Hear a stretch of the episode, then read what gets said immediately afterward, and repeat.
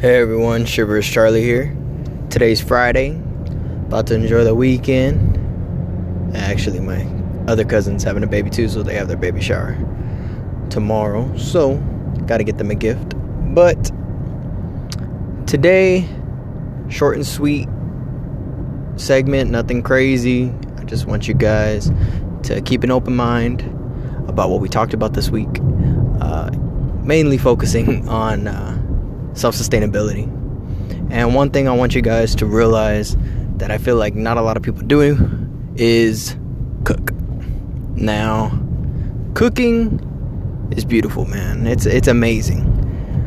If to create something and then have it taste amazing is an accomplishment.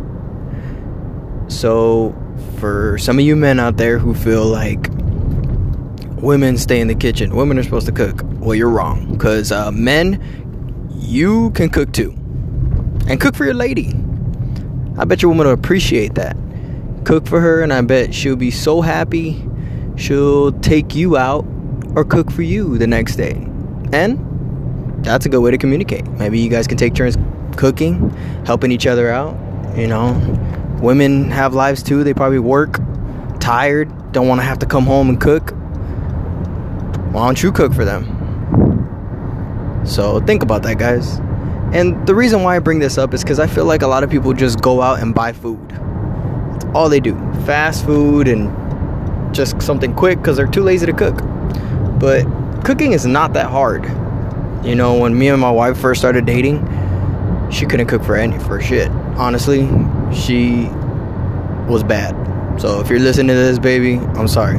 But she got better.